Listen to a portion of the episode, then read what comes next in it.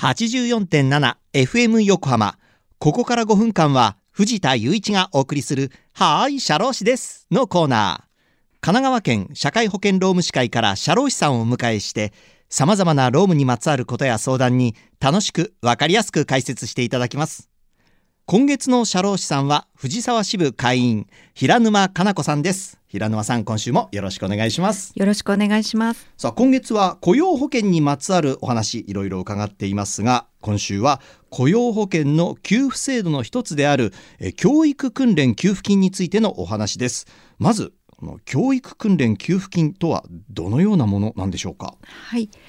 働き手の主体的なスキルアップやリスキリングを支援するため厚生労働大臣の指定を受けた教育訓練を受講終了した方に対しその方が支払った費用の一部を給付金として支給します、はい、対象の教育訓練はそのレベルなどに応じて3種類に分かれておりそれぞれ給付率が異なります、はい対象の教育訓練は約1万5000講座もあるのですよ。1万5000講座すごいありますね。そんなにあるんですね。まあリスキリングなんてのねニュースでよく耳に最近しますけれども、ねねいやでも具体的にどのような内容か教えていただけますか？3種類のレベルのうち最も給付率が高いのが専門実践教育訓練です。はい。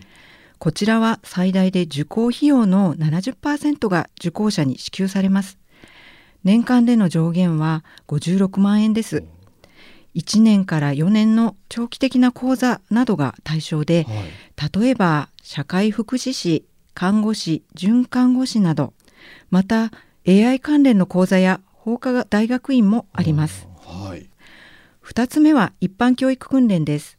受講費用の20%を受講者に支給されます。上限額は10万円です。こちらは利用しやすく、また対象講座が幅広く認められています。例えば、社会保険労務士、ウェブクリエイター、TOEIC、簿記検定、宅地建物取引士などです。3つ目は特定一般教育訓練です。こちらは受講費用の40%を受講者に支給されます。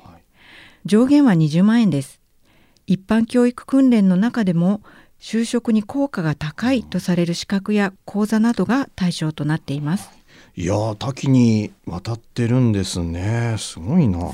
ねではあの特定一般教育訓練と一般教育訓練とこの両方が対象になってる資格などもあるっていうことですかこれ。はい。同じ講座内容で特定か一般を選べる場合もありまへす。ーはい。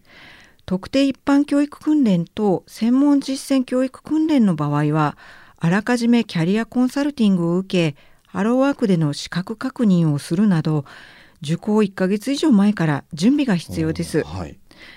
一般教育訓練の場合はそれらの準備がいりませんご自身の状況に合う訓練の種類を選ばれると良いと思いますこの教育訓練の講座を例えばその複数受講することは可能なんですか？いえ一度に複数は受講できないことになっていますそうなんですね。はい。初めての受講では雇用保険の支給要件期間が1年以上専門実践教育訓練は2年以上必要ですはい。給付金をもらった後別の講座を受講したくてもさらに3年以上経っていないと教育訓練給付の資格は得られないことになっています、はい。